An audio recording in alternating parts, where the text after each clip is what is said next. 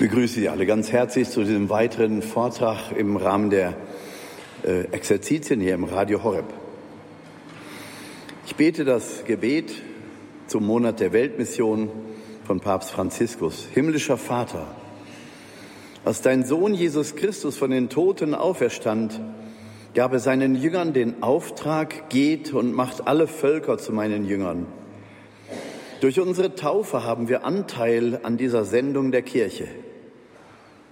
Schenk uns die Gaben des Heiligen Geistes, damit wir mutig und entschlossen das Evangelium bezeugen und Leben und Licht in die Welt tragen. Lass uns dafür immer wieder neue und wirksame Formen entdecken. Hilf uns die rettende Liebe und Barmherzigkeit Jesu Christi allen Menschen erfahrbar zu machen. Darum bitten wir durch ihn, der in der Einheit des Heiligen Geistes mit dir lebt und herrscht in alle Ewigkeit. Amen. Ja, gemeinsam mit der ganzen Kirche auf dem Weg im Licht und in der Kraft des Heiligen Geistes. Gemeinsam auf dem Weg sein, das meint das Wort Synodos, gemeinsamer Weg. Der Papst Franziskus spricht immer von der Wichtigkeit dieses gemeinsamen Weges, dieses Synodal, dieser synodalen Struktur der Kirche. Seit dem Zweiten Vatikanischen Konzil haben die einzelnen Bischofskonferenzen in den einzelnen Ländern höhere Eigenentscheidungskompetenzen bekommen. Was ja so in sich gut ist. Und der Papst bekennt immer wieder, dass das Ganze, die ganze Kirche, der ganze Leib Christi von den Teilkirchen lebt und die Teilkirchen sich immer auch ernährt und bereichert wissen durch den Zusammenhang mit der Weltkirche, den Vielfarbigkeit und Vielgestaltigkeit auch gelebt wird. In einem weiteren Artikel seines Briefes, den Papst Franziskus im Jahr 2019, also vor Beginn des synodalen Weges in Deutschland, an die deutsche Kirche gerichtet hat, an die Laien und die verantwortlichen Priester und Bischöfe, da warnt er also noch einmal ganz deutlich vor einigen Fehlentwicklungen und er sagte also ganz deutlich auch, dass es nicht geht, dass Einzelkirchen, also wie die deutsche Kirche zum Beispiel, Beschlüsse fassen, die den Glauben kompromittieren und sich nur noch an Ergebnisse von Volkszählungen und Erhebungen halten und einen vollkommenen Apparat anstreben. Es geht nicht, ich wiederhole das nochmal, dass eine Teilkirche Entscheidungen fällt, die das Evangelium und den Glauben der Kirche kompromittieren. Das Ganze, was also in synodalen Strukturen entschieden werden kann, muss immer auf der Basis des Evangeliums, der Lehre der Kirche und den Zusammenhang der Gesamtkirche gesehen und entschieden werden. Und er hat ja in vorigen Abschnitten, ich habe es erwähnt, schon vor der Versuchung gewarnt, auf verschiedenen Gottesbildern anzuhangen, zum Beispiel im gnostischen Gottesbild, das der Moderne unserer Zeit sehr entgegenkommt, dem Geist der Vernunft, dass da ein Gottesbild verkündet wird, das absolut unpersönlich ist, das wir in Wirklichkeit nicht erreichen können, ein Gott, der Licht und Schatten, also Gut und Böse gleichzeitig beinhaltet, sodass also gar nicht mehr wirklich von einer Moral, von einer Ethik zu sprechen ist und auch nicht von Sünde und Beichte, sondern es geht dann nur noch darum, die Schatten zu integrieren. Und Jesus Christus ist dann eben in seiner Person auch nicht mehr Sohn Gottes, weil Gott ja nicht Person ist. Er ist unpersönlich, so kann er also auch keinen Sohn haben. Was bleibt dann von Jesus Christus übrig? Reiner Humanismus. Er war ein gutmeinender Mensch, einer von verschiedenen Religionsstiftern. Das ist zum Beispiel eine der großen Versuchungen unserer Zeit, diesem liberalistischen Gottesbild der Gnosis anzuhängen, wo die Vernunft wichtiger wird als eine Beziehung zur Transzendenz und wo der Mensch mehr im Mittelpunkt steht als das Reden von Gott. Das Reden von Gott hat dann letzten Endes nur noch eine hinführende Wirkung und in Wirklichkeit geht es nur um den Mensch und seine hiesigen, also irdischen Belange und Probleme und Sorgen. Jetzt in einem der letzten Artikel seines Briefes schreibt der Papst, dass wir wachsam sein müssen und uns bekehren müssen. Wachsam vor den Versuchungen denen die Kirche ausgesetzt ist, Das erfordert auch den Geist der Unterscheidung der Geister. Diese Wachsamkeit ist also notwendig, gerade für die Hirten der Kirche, dass sie messerscharf erkennen, wo falsche Gottesbilder oder falsche An äh, Ansätze in die Kirche eindringen. Dass wir wirklich auf der Basis gelebten Evangeliums bleiben. Und er spricht auch vom Geist der Bekehrung. Beides sind Geisteshaltungen, die wir erbitten müssen, die wir nicht aus eigener Mühe erwirken können, sondern die von Gott geschenkt werden. Und wie? Durch Fasten und Beten. Das schreibt der Papst 2019 in der Osterzeit. Also die Fastenzeit ist vorbei, als er diesen Brief schreibt. Und trotzdem, so wie wir heute auch im Buch Jona in der Lesung gehört haben, wird Jona in die Stadt Ninive geschickt und der König der großen Stadt erkennt die Stimme Gottes in dem, was Jona sagt und ruft das große Fasten auf und zum Beten. Fasten und Beten erwähnt also auch der Papst sozusagen zum Höhepunkt, zum Schluss seines Briefes Fasten und Beten als geeignete Mittel, die Wachsamkeit und die Bekehrung äh, zu erwirken. Wachsamkeit eben die Unterscheidung der Geister, das genaue Erkennen, die genaue, die genaue Sicht auf die Entwicklungen der Zeit, um zu sagen, das geht und das geht nicht. Wachsamkeit und Bekehrung. Bekehrung eben als demütige Feststellung, ja, wir haben zumindest ansatzweise einen falschen Weg eingeschlagen. Wir müssen zurück zu unserem Herrn Jesus Christus. Und der Papst spricht also nicht nur vom Beten, sondern er erwähnt auch die Anbetung.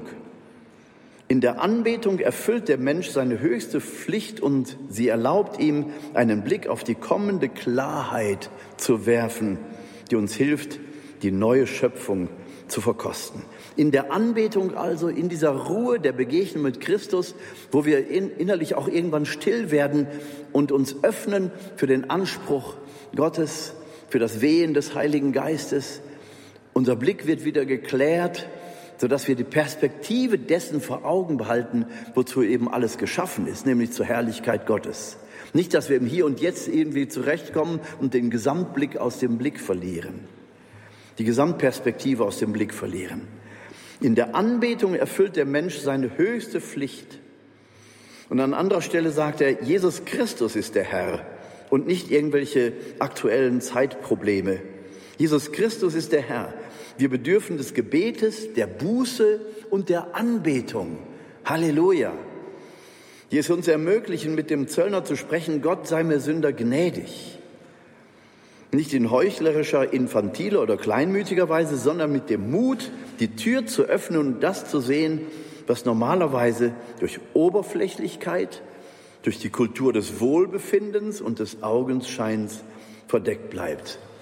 Sehr schöne und deutliche Worte. Also bewegt euch weg von der Oberflächlichkeit des Augenblickes. Versucht nicht nur die aktuellen Probleme der Menschen zu lösen, sondern findet Lösungen mit der Gesamtperspektive des Grundes, also warum Gott überhaupt die Dinge erschaffen hat und die Menschen.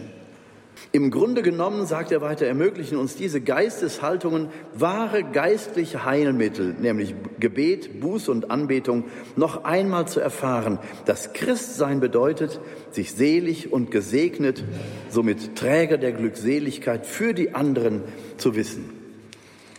Sind das nicht wunderbare Worte? Also durch das Gebet bekommen wir also die klare Perspektive für den Sinn des Geschaffenen, wir, äh, wir erhalten einen klaren Blick auf Gott, den Vater, der seinen Sohn Jesus Christus gesandt hat, um die Welt zu erlösen von ihrer Hier- und Jetzt-Befangenheit, von ihrer sündhaften Struktur und vom Tod, vom Staub und Schmutz dieser Welt. Staub als Symbol für die Sterblichkeit und Schmutz als Symbol für die Sünde. Dafür ist Jesus gekommen, um uns davon zu erlösen. Er sagt nicht, wir müssen die Schatten integrieren. Wir müssen zurück, wir müssen dieses ganze gnostische Gottesbild entlarven. Deswegen spreche ich so vehement darüber. Wir müssen das gnostische Gottesbild entlarven. Wir müssen erkennen, was da läuft. Um zu sagen, nein, das ist ein völlig falscher Ansatz. Das Gottesbild ist völlig, völlig unchristlich. Es ist völlig daneben. Es ist antichristlich sozusagen wenn Sie wollen, atheistisch. Ein Gott, der nicht erreichbar ist, das ist wie im, im, im Grunde wie ein Gott, der gar nicht da ist. Also müssen wir uns lösen von einem Gottesbild der, des Zeitgeistes, der im Grunde, so habe ich auch schon gesagt, so alt ist wie die Kirche selbst. Und diese Gnostik hat die Kirche begleitet über all die Jahrhunderte und alle großen Theologen der verschiedenen Jahrhunderte haben sich gewehrt und theologisch argumentiert gegen den Zeitgeist des Gnostizismus wo dieses falsche Gottesbild gelehrt wird. Und das fängt immer an, dass man an der Gottsohnschaft Jesu herumsäbelt.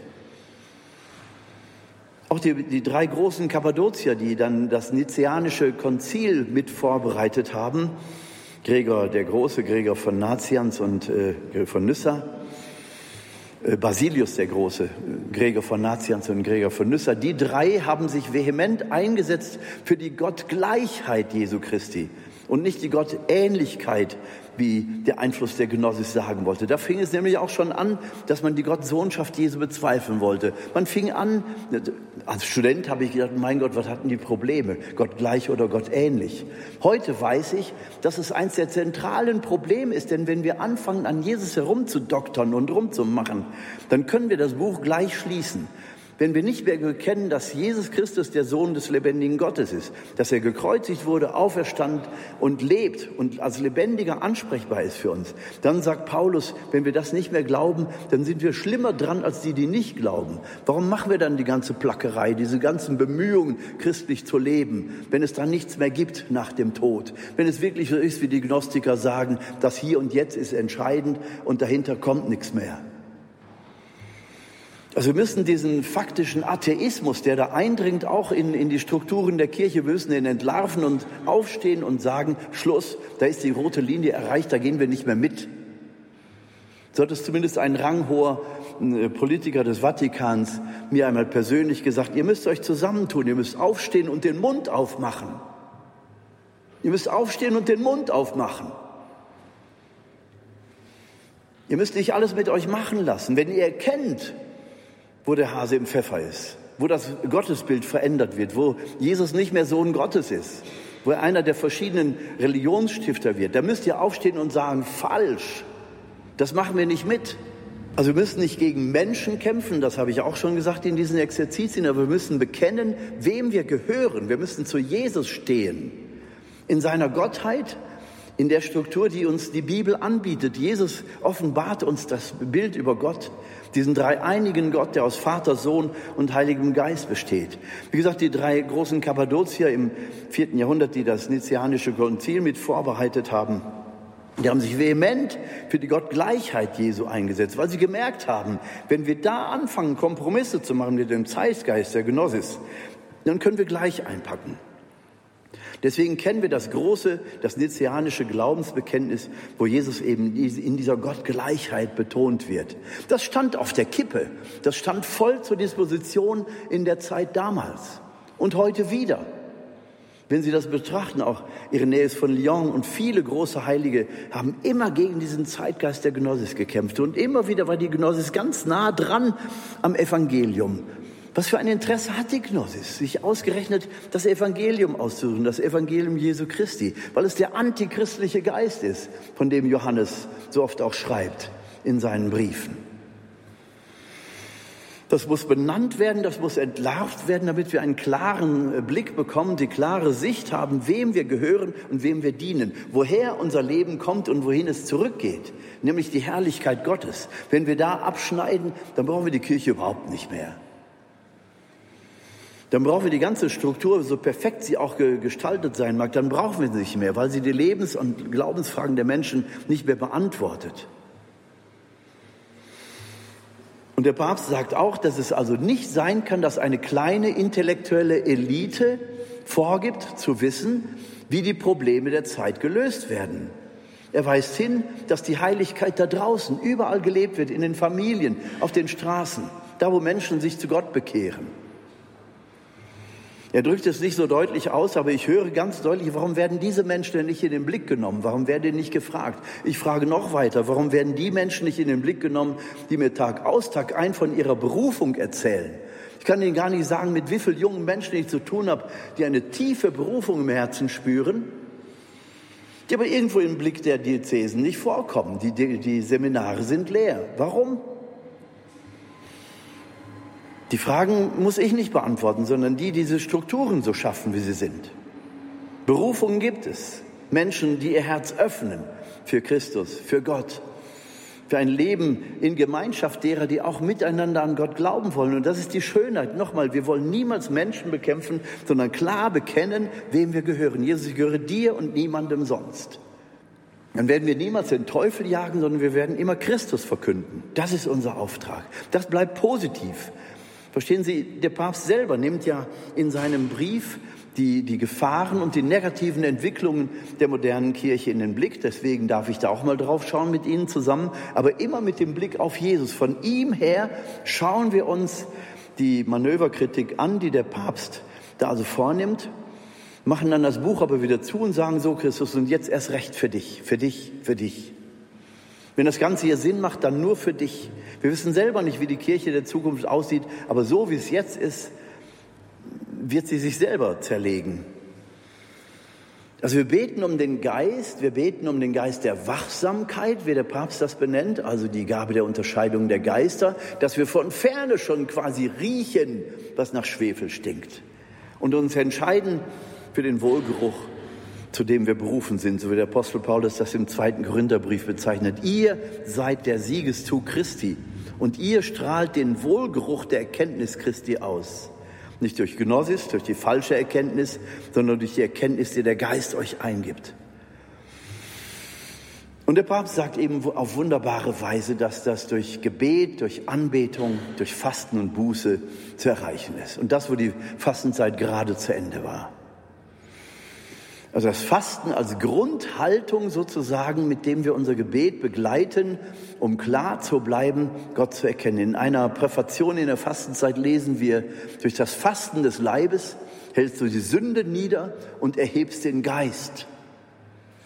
Der Geist muss geöffnet werden. Unser menschlicher Geist muss geöffnet werden, dass er erfüllt wird mit dem Geist Jesu Christi, mit dem Geist Gottes. Das Fasten des Leibes hält uns in einer gewissen Spannung. Indem wir den Hunger aushalten, den leiblichen Hunger aushalten, ist auch unser Geist wacher, wird nicht so zugestopft und so gedämpft.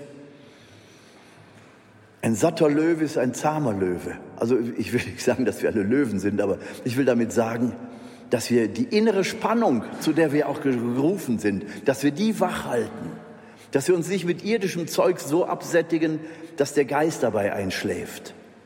Auch das ist eine Formulierung, die der Papst in seinem Brief gebraucht. Also lassen wir uns nicht einschläfern durch die, durch die scheinbaren Lösungen, die der Zeitgeist uns eingibt und entfernen uns dabei immer mehr vom Evangelium, von der Kraft. Und äh, äh, Papst Franziskus spricht auch davon, wir müssen dafür sorgen, dass das Evangelium nicht seinen Biss verliert. Es hat eine Herausforderung für uns Menschen im Hier und Jetzt. Und diese Spannung, die erzeugt wird, indem wir dem Evangelium uns zuwenden und durch das Evangelium dem lebendigen Christus im Gebet zuwenden und durch ihn die Kindschaft zum Vater leben, da kommen wir immer mehr unserer Bestimmung entgegen und überwinden den Geist der Vernunft, der irdischen Vernunft alleine bei weitem. Natürlich müssen wir unsere Vernunft einsetzen, aber sie muss sich in Dienst nehmen lassen zu dem, der uns erschaffen hat und der einen Plan hat mit uns, der uns ein Ziel vor Augen gesetzt hat. Also das Gebet. Und ich freue mich so, dass der Papst dieses Thema sozusagen als letztes in seinem Brief anwendet, weil das Kostbarste kommt zum Schluss. Gebet und Anbetung also als geeignete Mittel, um in dieser Wachsamkeit zu verweilen, um auch die Bekehrung, da gehört Demut dazu, die Bekehrung wirklich auch anzusetzen. Ich bekehre mich und bekenne, ich habe mich verrannt, ich habe das Volk in eine falsche Richtung geführt. Wir, wir kommen zurück, so wie das Volk von Ninive, aufgrund der Prophetie des Jona. Alles wird zerstört werden, wenn ihr euch nicht zu Gott bekehrt. Der König hat das Richtige gemacht. Der hat nicht lange gefackelt. Er hat gesagt, komm, wir gehen falsche Wege. Sogar das Vieh im Stall muss mitfasten. Also das Gebet. Die Jünger selber sind betende Menschen, sind sicherlich fromme Menschen, jeder auf seine Weise. Ein Matthäus, der vorher öffentlicher Sünder war, und Zöllner eben, Geldeintreiber der Römer, Kollaborateur würden wir heute sagen, und ein Bartholomäus, der aufrechte Jude, der orthodoxe Jude, der mit einem Sünder nicht mal gemeinsam an einem Tisch hätte sitzen dürfen. Jesus vereinigt allein schon in der Zahl der zwölf Jünger die ganzen gesellschaftlichen Gegenstände, äh, Gegensätze und Widerstände. Er schafft eine neue Qualität von Gemeinschaft und setzt damit Grundmaßstab für die Kirche. Geschwisterliche, brüderliche Gemeinschaft in seinem Namen wo wir nicht das Recht haben, übereinander zu urteilen, sondern die Liebe so zu realisieren, dass der Sünder sich bekehrt, dass der angeblich Heilige, der Gerechte nicht zur Selbstgerechtigkeit umkippt. Also die Jünger, jeder aus seiner Herkunft, aus seiner Situation, from home situation, sagt man im psychologischen Bereich, in seiner Herkunft, fromme Leute, die dem Judentum angehörigen, ob als Sünder oder als äh, fast Heiliger, das spielt dabei nicht die Rolle. Aber sie haben eine ganz spezielle Beziehung zu Jesus. Sie haben eine menschliche, freundschaftliche Beziehung zu Jesus. Vor ihm würde keiner von den Jüngern auf die Knie fallen und sagen, Gott, ich bete dich an. Zu der Zeit noch nicht. Aber es wird berichtet in den Evangelien, dass da Menschen sind, die sich vor Jesus niederstrecken, die sich ausstrecken vor ihm, um ihn anzubeten. Bei der Geburt sind es die Könige, die Mächtigen der damaligen Welt und auch die Hirten, die einfachsten, die vom Volk verachteten.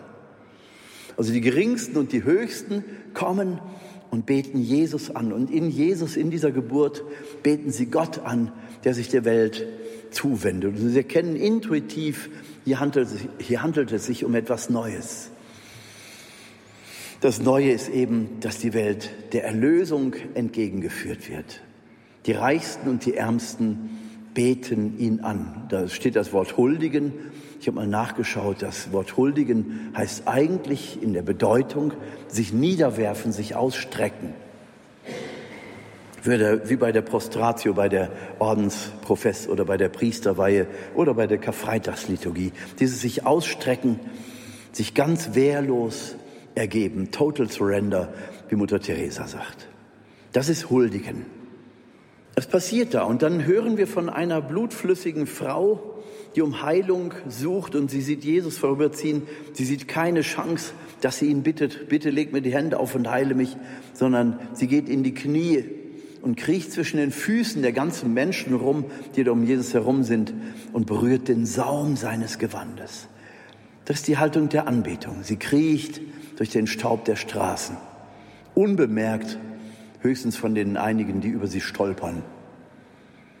In aller Demut streckt sie sich aus vor dem Herrn, um den Saum seines Gewandes zu berühren. Wenn ich nur den Saum seines Gewandes berühre, dann werde ich geheilt. Und Jesus spürt, dass eine Kraft von ihm ausgeht und er spürt diesen Glauben dieser Frau. Mein Gott, so ein kleines Fetzchen Stoff muss ich nur berühren. Und glaube daran, dass da die ganze Kraft der Liebe Gottes drin enthalten ist. Oder Maria Magdalena, die vor der Verurteilung Jesu ihm die Füße salbt. Sie kniet sich hin und salbt Jesus die Füße. Sie geht vor ihm in die Knie sozusagen und huldigt und übertreibt es bei weitem. Und Jesus sagt, lasst sie, lasst sie. Jesus sieht nur die Seele. Sie sieht nicht die Verschwendung, dass sie da wer weiß wie viel Dollar oder Euro ausgibt für dieses viel zu teure Parfum. Sondern er sieht ihr Herz und ihre Liebe. Nichts ist ihr zu teuer, um ihre Liebe zu zeigen. Lasst sie, sagt Jesus. Von ihr wird man sprechen bis zum Ende der Zeit. Sie huldigt ihm. Sie kniet sich nieder vor ihm, um, um äh, seine Füße dazu salben. Und Jesus tut das umgekehrt auch am grünen Donnerstag. Er kniet sich vor den Aposteln nieder. Ein Zeichen der Demut und der Ehrfurcht vor denen, die von Gott gerufen sind. Das heißt, Jesus ist zumindest in dem einen Augenblick in der Haltung der Anbetung. Er kniet nieder und beugt sich nochmal, um die Füße zu waschen. Allein diese Geste ist ja das, was Anbetung meint. Gott neigt sich uns zu. Er hat eine Zuneigung zu uns. Aber was will er machen, wenn wir dieser Zuneigung nicht antworten? Wenn wir fernbleiben? Er will, dass wir dasselbe tun. Gott hat sich ja selbst schon entäußert. Auch dieses Wort gebraucht der Papst in seinem Brief. Und das ist eine, eine Erscheinungsweise Gottes auf der Erde, dass er sich selbst entäußert. Das ist Prinzip in Gott. Sich hingeben, sich verlieren, um in der Liebe sich neu zu finden und im Geist zurückgetragen zu werden in das Herz des Vaters. Und immer wieder in neuer Bewegung. Jesus wird nicht tausendmal neu geboren auf der Erde, aber wir sind da und tragen Jesus in unseren Herzen. Das heißt, wir sind gerufen, dieses sich verneigen, diese Selbstentäußerung den Menschen gegenüber zu zeigen. Und unser Papst ist dafür bekannt, dass er immer den Blick auf die Armen, die Ärmsten der Städte hat. Das erwähnt er auch hier wieder. Also die Anbetung muss uns auch dazu führen, dass wir uns öffnen, den Armen nah zu sein, ihnen die frohe Botschaft zu bringen. Nicht im Sinne von gottlosem Humanismus, sondern im Sinne von, wir geben ihnen das Wesentliche. Neben der Suppe, den wir ihnen reichen, geben wir ihnen die Perspektive. Du bist von Gott geliebt und das ist ein Ziel, auch wenn, auch wenn dein Leben jetzt hier zurzeit in der Gosse oder im Gefängnis verläuft. Klare Botschaft, klare Botschaft, die aus der Liebe Gottes herausfließt. Wir sollen der Liebe Gottes mehr entsprechen und nicht einen gottlosen Humanismus da fabrizieren, der immer auch seine Grenzen hat.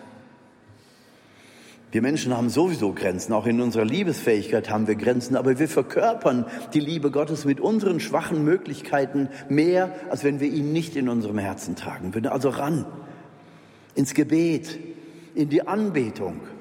Guckt nicht auf die Uhr, sondern wenn ihr irgendwann innerlich aufgibt und sagt, ich gucke nicht mehr auf die Uhr, ich weiß nicht mehr, aber ich bin einfach nur noch da. Und dann flüstert der Schutzengel zu, na endlich.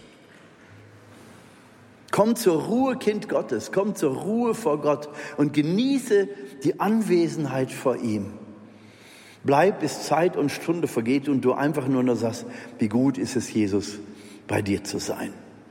Also die Anbetung erwähnt der Papst nochmal als eigenes, als eigenes höchstes Mittel, um der Liebe Gottes zu entsprechen. Nachdem er vorher vom Gebet allgemein gesprochen hat, die Anbetung. Also nochmal zurück zu den Aposteln. Fromme Jungs, die Jesus auswählt, aber sie kennen den Begriff der Anbetung nicht. Dass sie Jesus anbeten sollen, um Himmels Willen. Jesus ist ein Mensch, sie glauben daran, dass er Gottes Sohn ist, aber äh, ihr Gebet orientiert sich an dem, wie Jesus betet. Und einmal sind sie so begeistert, dass sie sagen, Herr, lehre uns beten. Das ist ja nicht, als wenn die vorher nicht gebetet hätten, aber sie haben gebetet, wie Juden das tun, nämlich liturgisch. Liturgie findet auch zu Hause statt. Also für jede Gelegenheit gibt es eine Liturgie für zu Hause, sodass also jede Eventualität und jede Situation des Menschen irgendwo in einer Gebetsformulierung vorkommt. Das heißt, du brauchst keine eigenen Gebete formulieren, halt dich an die vorgegebenen Gebete und dein ganzes Leben wird eingefangen von dieser Liturgie, die dich gemeinsam mit den anderen auch zu Gott trägt. Diese Haltung hat es in der katholischen Kirche auch lange gegeben. Benediktus zum Beispiel, der den Benediktinerorden gegründet hat im fünften Jahrhundert, der, oder ja, fünften Jahrhundert, in der Zeit der Völkerwanderung. Der hat die, äh, die, ähm, seine Apostel, hätte ich gesagt, seine, seine Mönche hat er eingeladen, siebenmal am Tag in die Kirche zu kommen, weil er sagte, mm, mit dem freien Gebet, das ist so eine Sache, wer weiß, in welche Richtung die sich dann so entwickeln. Nein, ihr sollt euch an den Psalmen orientieren und an den liturgischen Gebeten der Kirche. Dann habt ihr alle eure Lebenssituationen eingefangen in dieser Form des Gebetes. Bis heute gibt es auch geistliche Bewegungen, ich musste jetzt nicht alle aufzählen, wo eben genau dieser Gedanke vorherrscht und wo dann von vornherein auch eine Skepsis ist dem charismatischen freien Gebet gegenüber. Aber bitteschön, wenn wir nach Medjugorje schauen, dann hören wir seit 1981, liebe Kinder, betet mit dem Herzen. Betet so, wie es euch ums Herz ist. Das ist die ursprüngliche Form des Gebetes. Betet mit dem Herzen. Sprecht mit Gott. Lasst euer Gebet auch ein Sprechen mit Gott sein. Überlegen, ach, ich weiß gar nicht, was ich formulieren soll. Würdest du das deiner Geliebten auch sagen? Ich weiß gar nicht, was ich dir sagen soll. Natürlich, man stammelt und, und findet gar nicht die entsprechenden Worte, um die Liebe auszudrücken. Man versucht es immer und immer wieder und dies Ich liebe dich allein genügt überhaupt nicht. Warum sage ich das nicht Gott einfach? Jesus, ich liebe dich. Ich hänge an den Rosenkranz, wenn ich Rosenkranz zu Ende gebetet habe, immer ein Gesetz mit dran. Jesus, ich liebe dich über alles. Zuerst kam ich mir doof dabei vor, aber mittlerweile ist das das Schönste, was es gibt. So einfach deutlich zu machen, ich lasse jetzt alles andere von mir wegfallen. Ich will dir einfach nur sagen, dass ich dich liebe. Das Lippenbekenntnis allein genügt ist, das weiß ich selber. Aber indem ich es zehnmal ausspreche im Zusammenhang mit deinem Ave Maria, merke ich, wie Jesus mich dabei berührt. Es entsteht eine vertiefte Beziehung. Wir müssen also aussprechen, wonach wir uns sehnen. Wenn ich eine tiefe Beziehung zu Jesus haben will, an ihm liegt es nicht. Er ist da, er streckt die Hände dir entgegen. Sprich es doch aus, Kind Gottes. Jesus, ich hab dich lieb. Bringt euren Kindern bei, von klein an, zu sagen, Jesus, ich hab dich lieb. Noch lieber als mein Teddybär oder meine Puppe. Jesus, ich hab dich ganz lieb. Das muss man aussprechen. Und ein äh, geistlicher Begleiter, der äh, gesagt hat, der war im Krieg auch ähm, äh, geistlicher Begleiter bei Soldaten, vor allen Dingen bei denen, die zum Tode verurteilt wurden, weil sie Deserteure waren oder sich irgendwas Schlimmes geleistet haben. Er sagte, ich habe die besucht in ihrer Todeszelle und habe so oft gehört, dass sie sagten, wenn man den Tod vor Augen hat, wird alles ganz elementar und wird ganz einfach. Und ich möchte Gebete sprechen, da fällt mir gar nichts ein. Und ich spreche die Gebete, die ich früher bei Mama gelernt habe. Die ganz einfachen. Jesus macht mich fromm, dass ich in den Himmel komme, hat einer gesagt. Hätte er in äh, Stalingrad, da im Schützengraben, immer wieder Gebete. Jesus Christus macht mich fromm, dass ich in den Himmel komme. Und die Knochen haben nur so gezittert vor Angst. Einer der wenigen, der es dann überlebt hat. Diese Christusbeziehung muss in Liebe ausgedrückt werden. Und je einfacher wir das tun, da braucht ja keiner zu hören, tust doch in deinem stillen Kämmerlein, aber mach es. Drück Jesus die Liebe aus, nach der du dich sehnst und denen du es immer und immer wieder aussprichst, wirst du spüren, da kommt tatsächlich was zurück. Du stehst damit nicht alleine vor einer weißen Wand. An der Liebesbeziehung zu Christus können wir selber arbeiten. Nochmal zu den Jüngern. Sie haben also Jesus beten gesehen und haben gesehen, was da für eine Dynamik ist, wenn er mit dem Vater spricht in den Nächten, auf den Bergrücken, in der Wüste, in der Einsamkeit. Überall nutzt Jesus die Gelegenheit, um sich mit dem Vater in Verbindung zu setzen. Nicht, weil er keinen Rat weiß, nicht, weil er nicht weiter weiß. Und er betet auch nicht, Vater, tu jetzt doch das, tu jetzt doch das. So wie wir häufig beten sondern er ist einfach da, um diese Einheit mit dem Vater immer neu zu bekunden und immer neu zu zementieren und einfach diese Einheit mit dem Vater zu genießen. Das ist sein Zuhause, mit dem Vater eins sein. Das ist wichtiger als Wasser und Brot in der Wüste. Also Jesus betet und die Jünger sehen die, die, diese Dynamik. Das ist der Punkt. Sie sehen eine Dynamik, die sie nicht haben, wenn sie die liturgischen Gebete sprechen. Und sie wollen hinein in diese Dynamik. Sie wollen verstehen, was, was passiert da zwischen dir und dem Vater. Und Jesus kann ihnen noch nicht deutlich machen, dass Beten für ihn ein Eintreten in diese Liebesdynamik Gottes ist. Der Geist Gottes betet auch. In uns zum Beispiel, sagt Paulus im Römerbrief. Das Beten in Gott ist Ausdruck dieser innertrinitarischen Dynamik. Der Vater, der Sohn, der Geist in ständiger Kommunikation.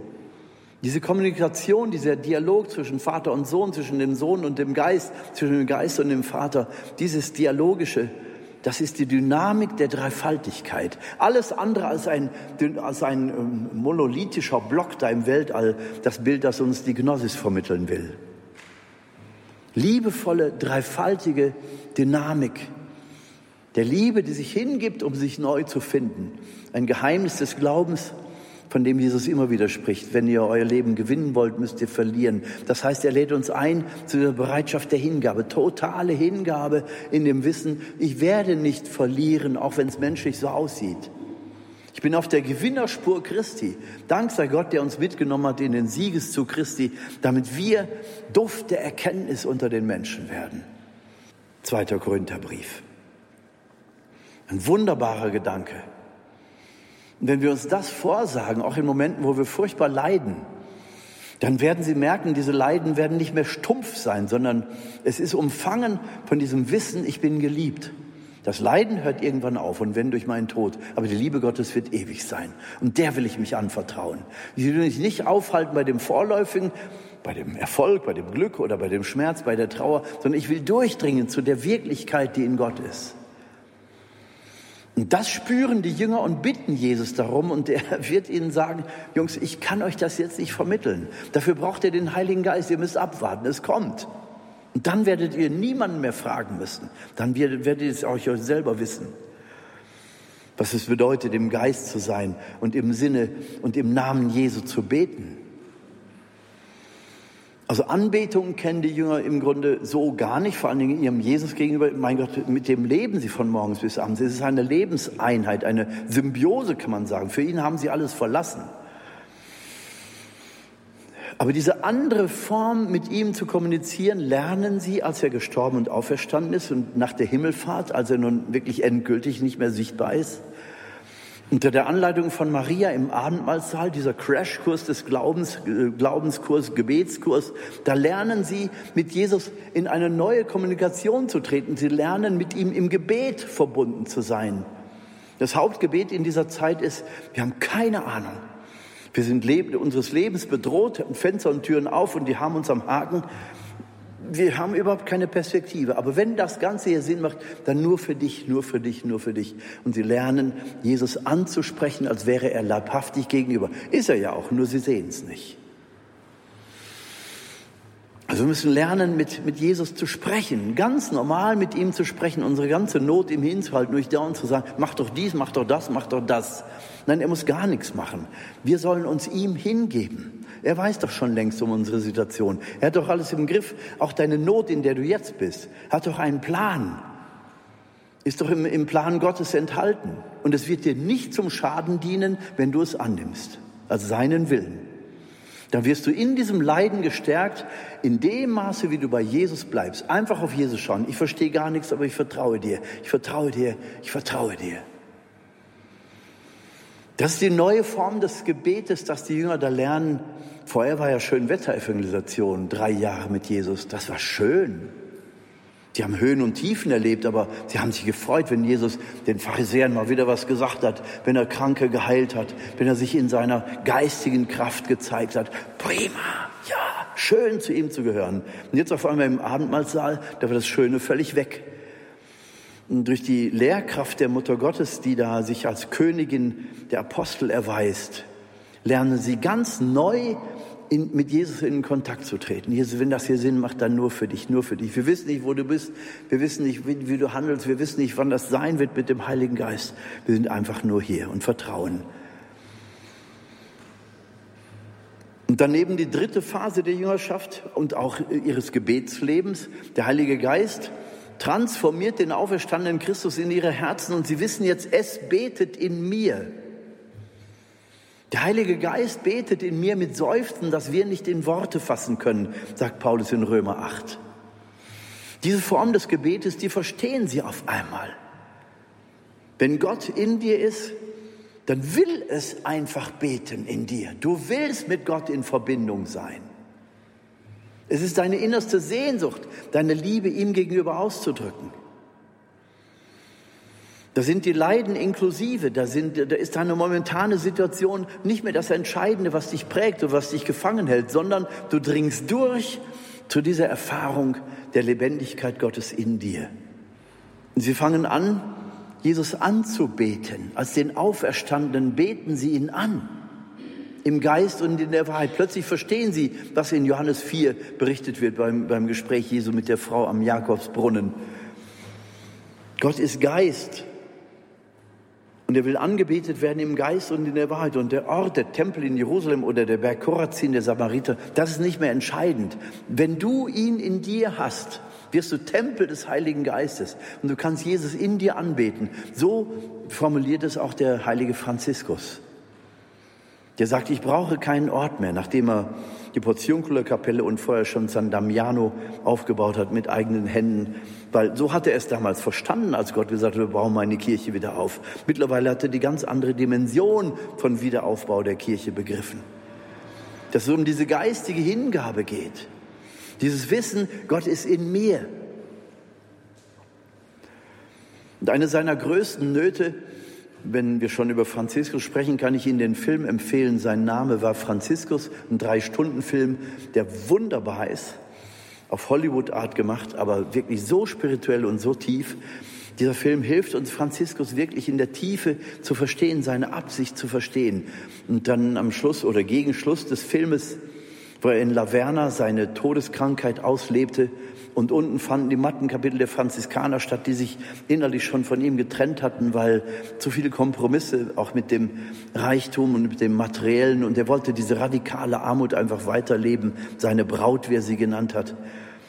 Und er leidet plötzlich darunter, dass er Gottes Stimme nicht mehr hört.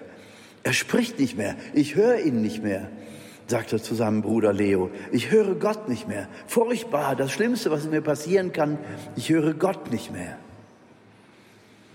Und dann geht er los und Leo muss ihn dann wieder suchen und man findet ihn dann plötzlich da irgendwo im Gebüsch mit den Stichmata und sie glauben schon, er sei tot.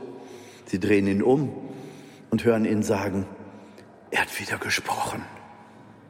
Dahin genau will der Geist uns führen, dass wir so tief eindringen in das Herz der Liebe Gottes, dass wir ihn sprechen hören.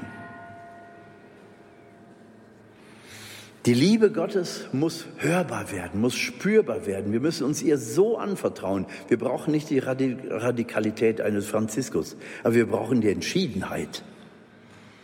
Die Entschiedenheit, wirklich mit Jesus leben zu wollen, selbst wenn die ganze Umgebung uns sagt, wie dumm das ist, überhaupt fromm zu sein. Ja, lass sie denken, was sie wollen.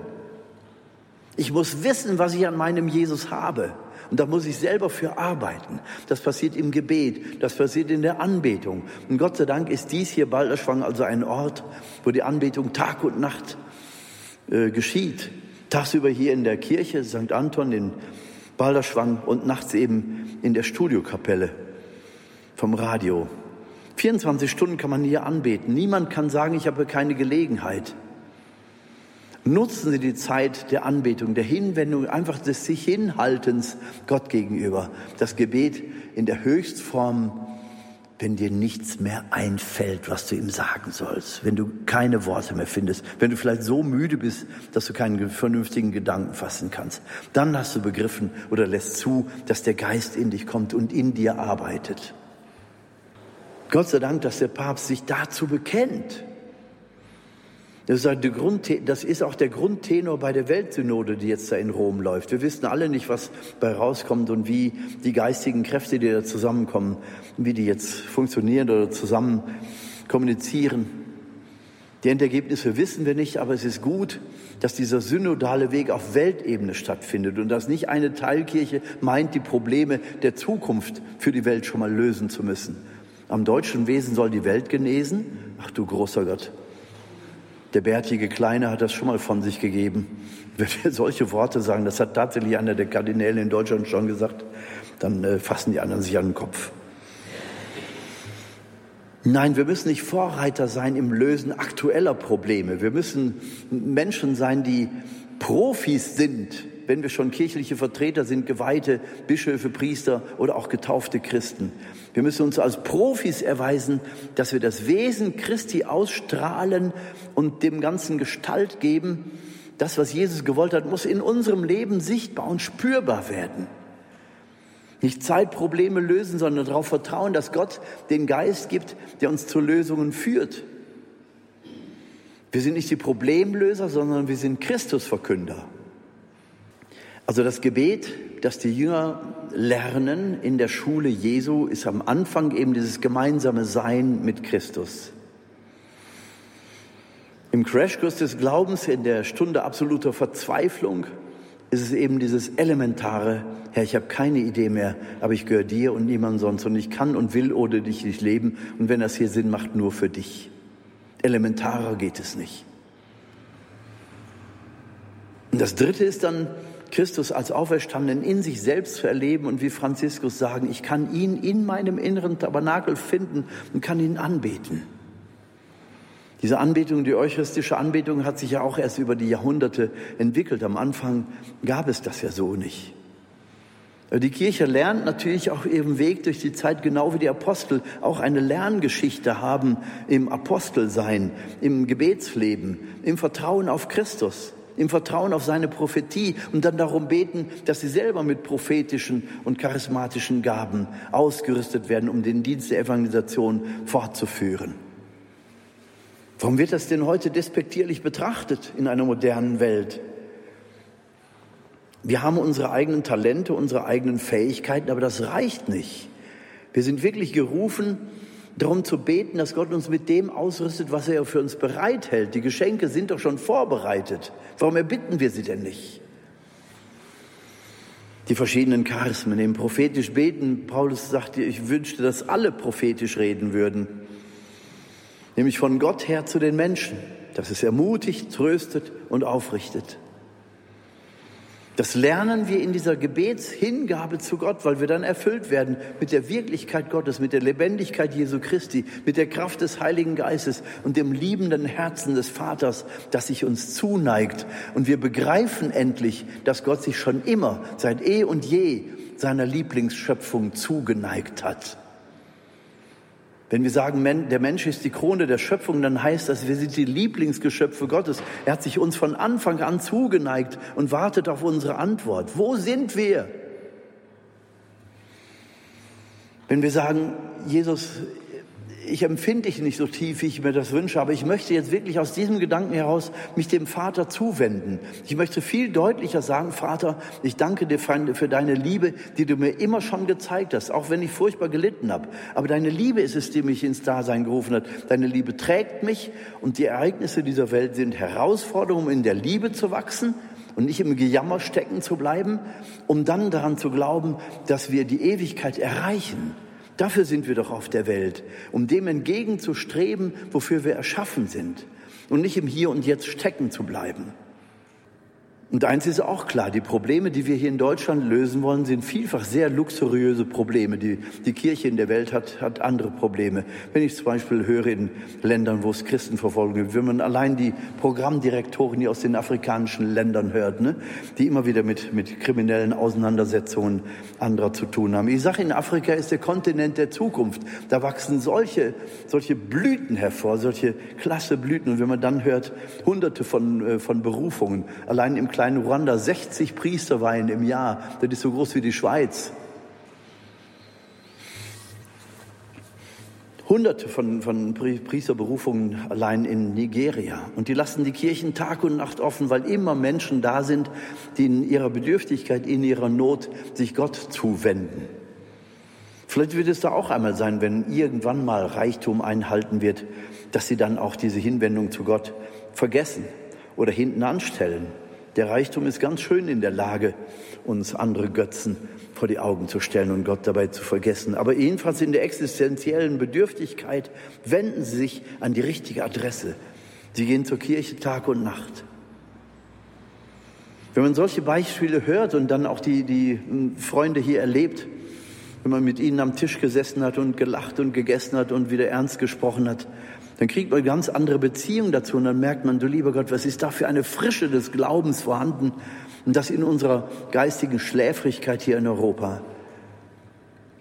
Also das Gebet, zu dem uns der Papst aufruft in seinem Brief, in dem er warnt und mahnt vor Beginn des synodalen Weges in Deutschland, da weist er uns auf diese Schönheit des Gebetes hin, dieser Beziehung zu Gott, in der wir auch ermahnt werden, in der wir erfüllt werden, in der wir Direktive bekommen, auf direkte Weise von Gott.